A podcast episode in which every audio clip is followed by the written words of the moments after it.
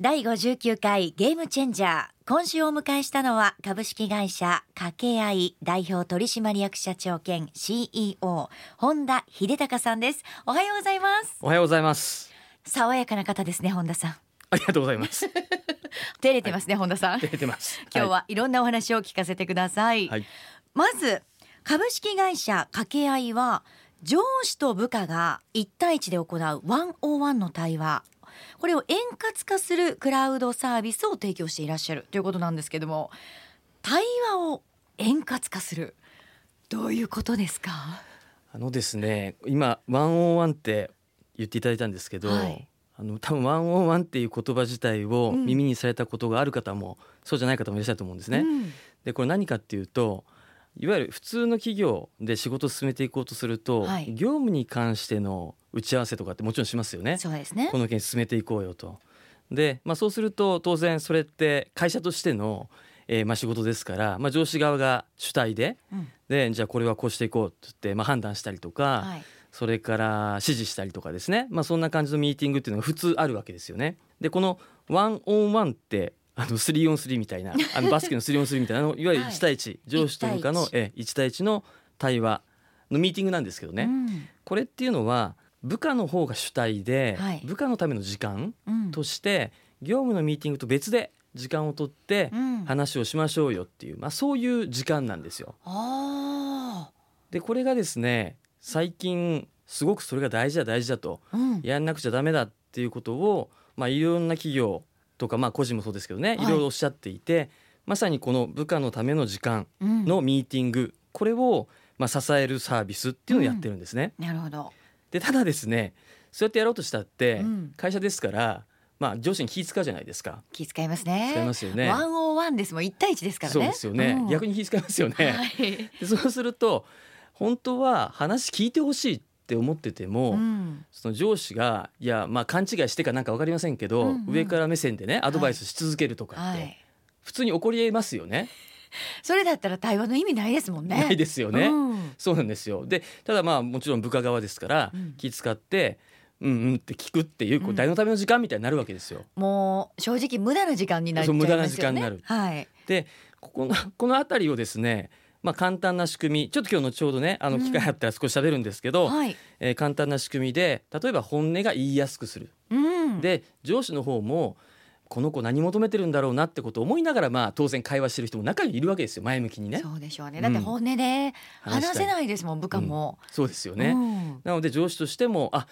そうか今は具体的にアドバイス求めてくれてるんだなとか、うんうん、話聞いてほしいんだとかっていうことを分かって関われるようにする、まあ、それだけでだいぶ中身変わるわけですね。そうですね、うんまあ、あの非常にシンプルな仕組みだったりもするんですけど、はいまあ、そういったもので、えー、いわゆるこの対話を円滑化するっていうのを、うん、どうしても掛け違いそうになる、うん、掛け合いっていう会社ですけど、いわゆるその掛け違いをなくしていくっていう、ねうんうんまあ、そういうようなことをやってるわけです。一度掛け違いが起こると、うんどんどんもつれていったりすることもありますもんね。ありますよね。もう話したくないとかねあの人に言って無駄だとかね。そうなったら何も進まなくなるんですよ、うん、そうですよね、はい、諦めますよね。そうなんですよ。でもそういったところを円滑化していくっていうのが仕事のメインですよね、うん、そうです。それをすることによって本当にいい方向に向かっていく、うんということももちろんあると思うんですが、はい、さっき言ったようにやっぱりいち対いちっていうのは本音で話していいよって言われても、うん多分ねおそらく本音で ひゃくパーセント いける人ってほぼいないと思うんです、うん、やっぱりこう気を使ったりとか、うん、空気が悪くなったら嫌とか、うん、いろんなことを考えると思うんですよ、はい、そういう時にこのサービスはいいですね、うん、そうなんですよ、うん、今サービスを導入されている会社のこの導入前の悩みっていうのはどんなものが一番多かったですか？えーとですね、最近はやっぱりこのリモートワークテレワークっていうのが進んできているので、うんまあ、当たり前ですけど会社と個人のまあ、物理的にもそうですし心理的にもすごく距離って開いていくじゃないですか。そうですね、えー、でこの会社で働いてるんだとかっていう意識、はいまあ、こう心理的なところもどんどん薄れていくし、うんうん、となると会社としてはやっぱりこうちゃんと個人個人から当然力を引き出したいわけですよね、うんまあ、それ本人のためにも会社のためにもでなので、まあ、当然業務にはビデオ通話とか、はいまあ、いろんなもので慣れてきてるんだけどでもやっぱり個人が力を出すっていうところにまでは、うん、こうリモートワークの前の、まあ、オフラインで一緒にやってた時とは全然違うよねということで、うん、もっとちゃんと力を引き出すようなコミュニケーションを上司がやんなくちゃいけない、うん、例えばこういうようなことが背景の一つであったりとか、はい、それからもう一つ大きいのは、まあ、さっきお話したようにこのワンオンワンって言われるようなものはどんどん取り組み進んでいってるんですけど、うん、これまでそんなことをあの日本の会社でね、うん、このトップダウンでどちらかというとでピラミッド型の組織で、はい、そんなことをいわゆる上司もされてきてないわけですよ。そうですね、ええ、ね、背中見てついてこいみたいな、うん、でなので頑張ってやりましょうとか言われて難しいので、うん、やり始めてみたんだけどやっぱりうまくいかないと、うん、本音が言えてないし部下側が言えてないし、うん、上司もつかめてないし、うん、もうやるだけ無駄と、もうかけ違ってると、うん、逆に、うん、でどんどんもうあの部下側の心も離れていっちゃってるよみたいな、まあ、そういうような背景が多いですね、はいはい、いろんな会社で今ラジオをお聞きの方も、うんうん、うちもあると思いながら聞いてくださってる方も多いと思います。で普段だったらこの掛け合いのサービスをね簡単に説明してくださいとお願いするんですけども、今日はですね実際にその使い方であったりちょっとシミュレートさせていただきたいなと思います、はい、どんな風にやっていったらいいんですか。そうですね、えーとですね、はい、これあのそのワンオンワンのミーティングですね、うん、これってあのまず部下の方が事前に簡単な準備をしとくんですね。部下が準備をする。そうなんです、そうなんです、はい、でこれってその時間、まあ、ふわっとですねそのミーティングに臨むっていうのもあるんですけど、はい、そうじゃなくって今日はどういうことを喋って自分のための時間にしようかなっていうことを考えておいていただくということで、うんうん、一つはですねトピック、今日何喋りたいの、はい、ということをこれ選んでもらうんですね。でちょっとこれ一回あの祝さん、はいがいわゆる部下側の立場でであの、はい、どなたか、まあ、今日のプロデューサーでも結構なんですけどね、はい、ディレクターとかースタッフとか、はい、私は毎回職場がねあの、ね、変わるみたいな感じなので、そうですよね、はい、一番嫌な上司を一回想像していただいてちょっと待ってちょっと待ってみんなちょっと待ってよ、うんうん、嫌な上司、そうそうそう、まあ、ちょっと苦手な、ちょっと苦手なっていう感じですね。苦手なね、はい、わかりました、はい、そうですね、はい、ででまず最初にそのトピックとして今日何喋りたいよ、はい、まあこれ喋るってなってるっていう前提ですよ、うん、で何喋るかってことをこれ選んでもらうんです。でまずは、うん、例えば業務の件、はい、人間関係、うん、心身の状態について、うん、で今後のキャリアについて、うん、それからスキルとか力の向上について、うん、あとプライベート、うん、それから会社や部署の方針、うん、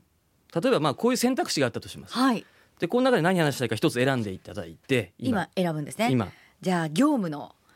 進捗状況です ね, ですね、はい、業務の件ですね、はい、これ話したいと決めましたと、うん、でもう一つ祝さんに部下側の皆さんに、うんえー、事前に選んでいただくのがあって、これ結構大事なんですけど、うんはい、上司にどういう対応をしてほしいかっていうのを前もって考えておいてもらうんです。選んでもらうんですね、はいえー、選択肢があります、はいえー、これまあいつつありますけど、はい、具体的なアドバイスが欲しい、うんえー、一緒に考えてほしい、うん、話を聞いてほしい、うん、意見を聞きたい、うん、あとはまあ報告したい、うんまあ、こういう選択肢いつつ、はい、でこれでいくとどうでしょう。具体的なアドバイスが欲しい、はい、ありがとうございます。でこれで一応事前の準備としては、はいまあ、システム上で、はいまあ、日程も当然決めるんですけどね、はい、これで終わりなんです。そうするとこの瞬間、うん、今選んでもらった瞬間に、うん、上司に対しては祝さんが次のミーティングの予定とか、うん、それから話したいことトピック、それからあなたに求めてる対応を選んでくれましたよっていう連絡が、うんまあ、届くわけですね。お知らせが、うん、でその時に、まあ、もちろんですねあ今回はアドバイスしていいんだ、うん俺はと、はい、いうことをこれ上司が分かってるだけでなんか本当はアドバイスしていいのに、はい、なんか聞いてほしいのかな何なのかな俺の意見聞きたいのかなとかっていうこのふわふわしたようなどうしたらいいのか分かんない、まあ、これがまず一つ解消されますよね、うん、とセットであとふたつ大事なことをお伝えするんです。一つはですねこれは上司として A さんだとしましょう、はいはい、A さんこれはあなた結構得意なやつだから、うん自信持って普段通り変なことしなくていいですよと、もう気をてらわずにいつも通りやってくださいと、うんはい、対応してくださいというようなことだったり、これ苦手だから頑張らないとダメですよっていうことだったり、うんまあ、そんなことを上司にお伝えする、はい、っていうようなことと、それから掛け合いというものを使っていらっしゃるいろんな会社のですね、うん、実際のいわゆる上司の皆さん方が自分が意識していることっていうのを掛け合いに入れてくれてるんです、うん、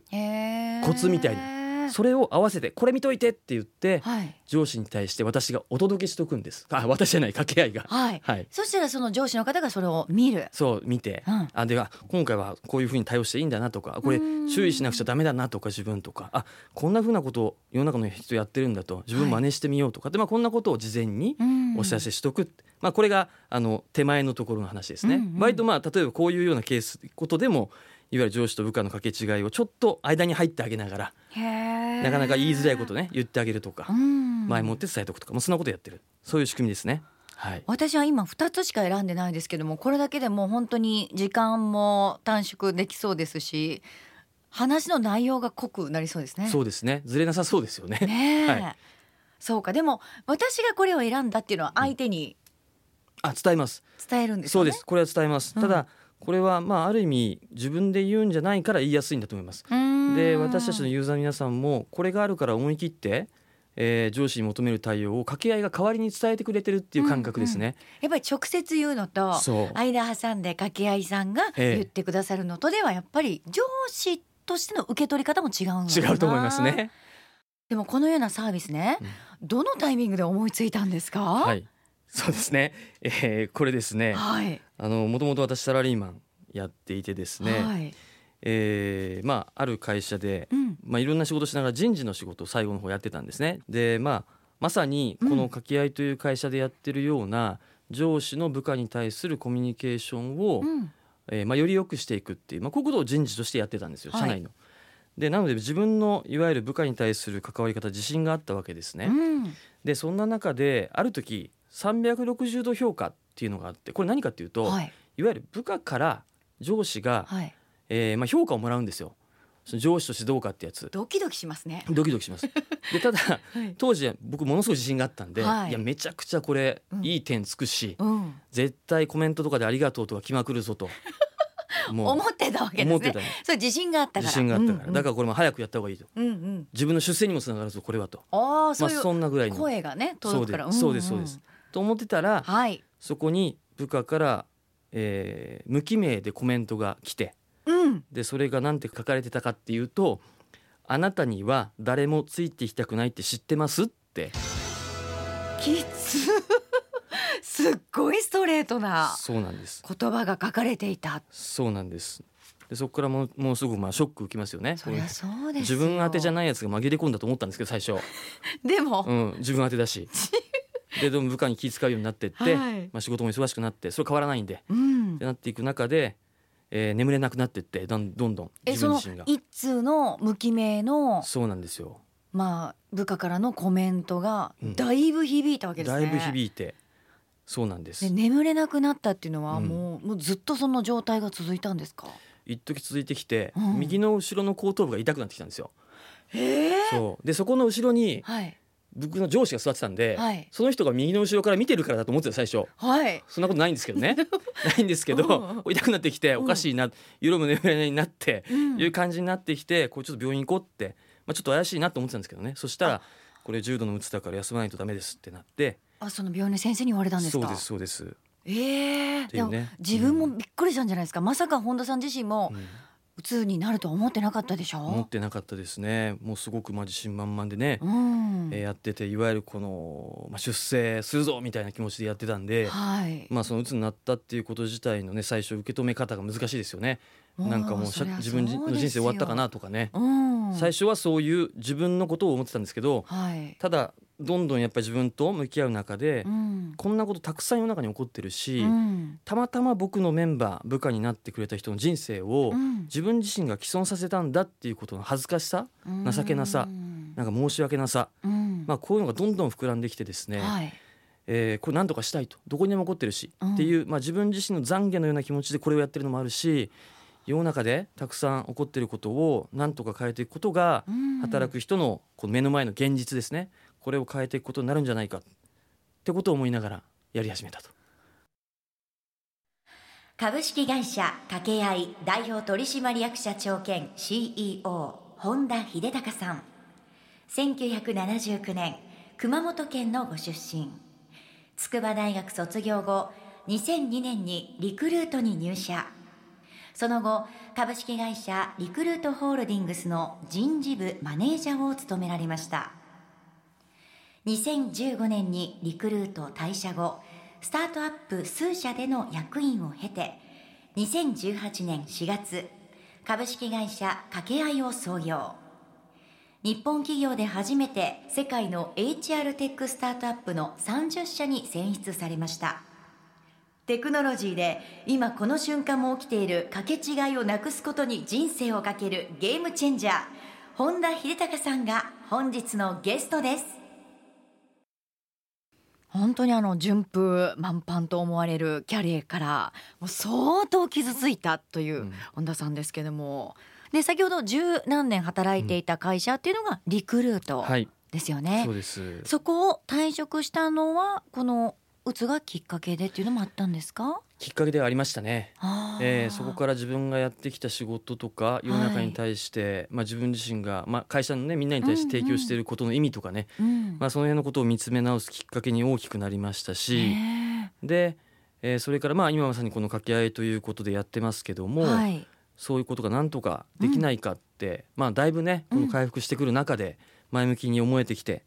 でそれでまあ一回やめようというふうに思ったんですね、はい、やめて、うん、その後はどこかにそうなんです。一回やめてですね、はいまあ、サラリーマンずっとやってきてて、まあ、もうね社内ばっかり見てやってきてましたから、うん、上ばっかり見て特にやってきてたんで、うん、じゃあ自分で何か世の中に対してサービスを提供していこうと広く世の中の役に立っていこうとしても、まあ、やり方わからないわけですよね。そうですよね、えー、なので、まあえー、一回ちょっとそこ学ばなくちゃダメだというふうに思ってですね、はい、でそのリクルートをやめた後にいわゆるまあベンチャー企業、うん、スタートアップと言われるところに転職をして、でそこで、えーまあ、一時こうね自分の気持ちとかね、はい、温めながら、うん、あこうやったらいいんだなとかってことを考えてたっていう、まあ、当然そこで一生懸命仕事してるんですけどね、うん、そんな時期がありました、はい、でこの掛け合いのサービス始める前にいろんな試行錯誤があったわけじゃないですか、うんうん、最初いわゆる企業の人事、まあ、僕も人事の仕事してたんで、うん、人事の皆さんがその社内のいわゆる上司の皆さんを、えーまあの行動を変えていけるように、うん、人事向けのサービスっていう位置づけでやってたんですよ。へー。でそうするとですね、人事向けのサービスって、まあ、どの人事もそうじゃないんですけど、なんかね管理するとかね、うん、で皆さんの様子をちゃんと人事がつかむとかね、把握するとかね、可視化するとか、うんまあ、そういうところにどうしても重きが行きがちで、そうすると現場の皆さんからすると気持ち悪いんですよ。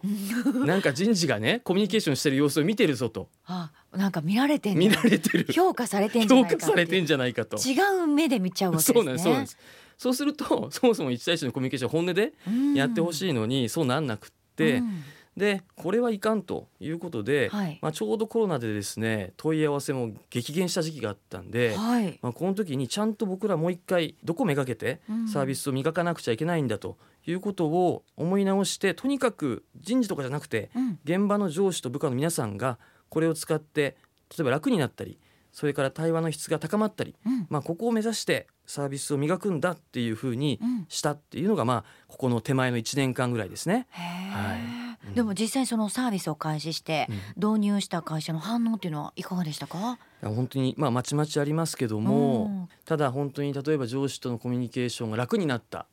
とか、うんそれから部下との対話の質が高まっているように感じるとか、はいまあ、そういうようなね、まあ、定性的なことに近いようなお声もありますし、うん、例えば離職率が減ったとかね、はい、それからまあ営業のような組織だったら売り上げが上がったっていうね、はいまあ、こういうこともあったりします。ちゃんと数字として結果が出てるわけですよね。そうなんです、うん、そうなんですよ。さっきあの離職率の話がありましたけども、はい、あの厚生労働省が去年じゅうがつに公表しました新規学卒就職者の、えー、離職状況、さんねん以内の離職率っていうのは さんじゅういってんにパーセント、うん、さんじゅっパーセント 以上もさんねん以内に辞めてる、これかなり数字としては大きいですよね。そうですよね、まあ、これずっと実はさんわりぐらいって続いてはいるんですよね。ただ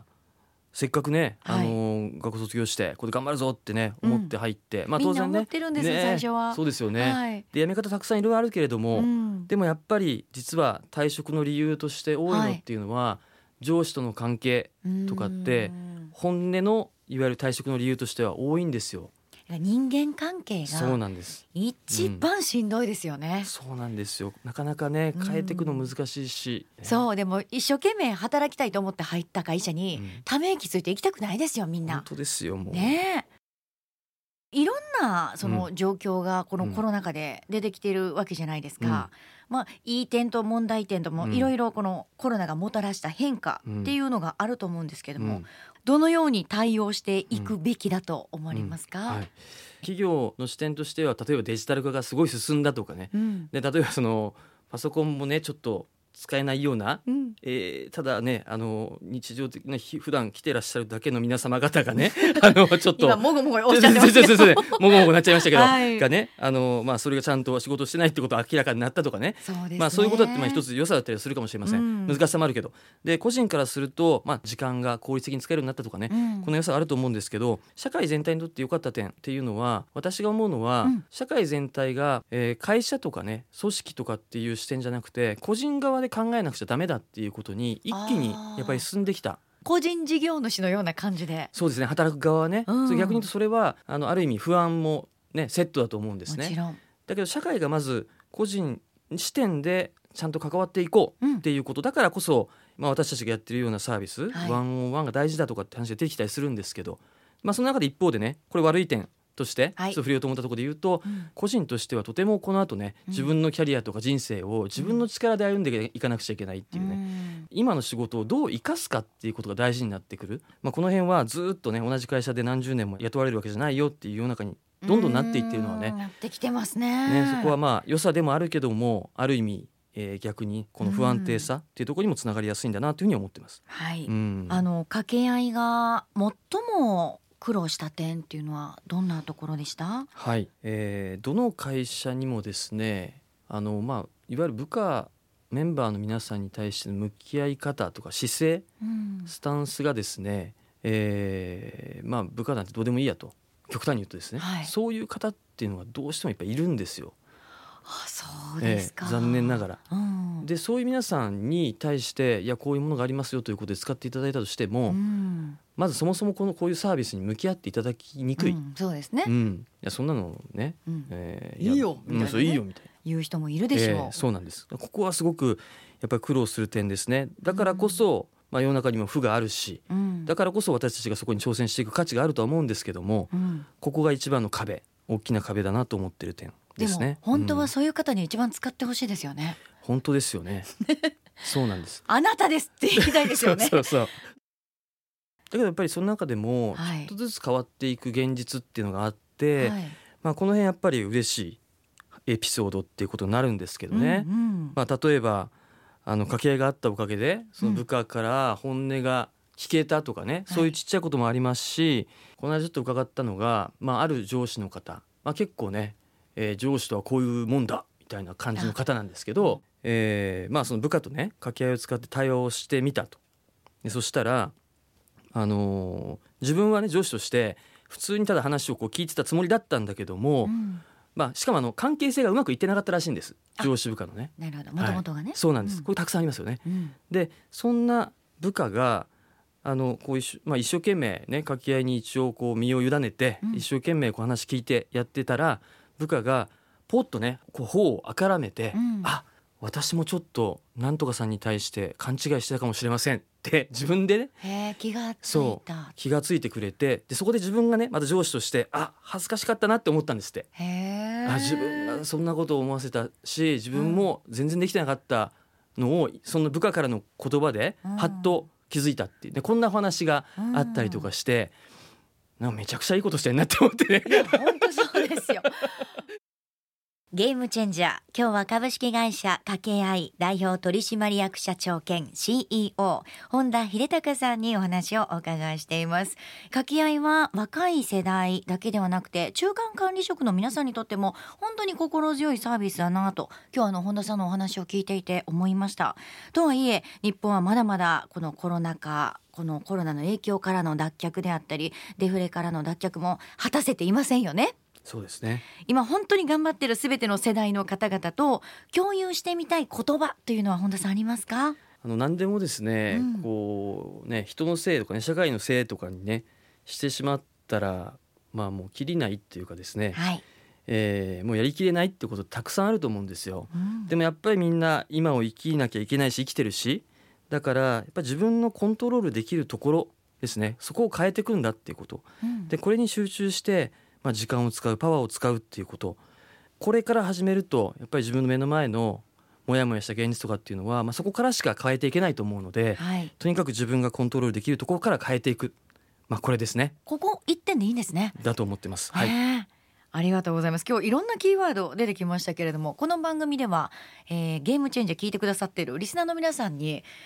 毎回の色紙にね、うん、言葉を書いてプレゼントしてるんですが、じゃあそんなリスナーの方に本田さんが送る言葉、どんな言葉を今日はプレゼントしましょうか。とにかく自分のコントロールできるところに力を集中する、はい、はい、この言葉をじゃあ色紙に書いていただき、皆さんのお家に飾ってもらってお守りにして頑張っていただきたいなと思います。ぜひ、えー、目標にしたい、支えにしたいという方は エフエム 大阪のメールフォーム、またはチェンジアットマーク エフエム 大阪 .net の方にお送りください。たくさんのアクセスお待ちしております。来週はですね、リーダー論や働くことについてもお伺いしたいと思います。はい、今日は本田英孝さんをお迎えしてお送りしました。来週もよろしくお願いします。よろしくお願いします。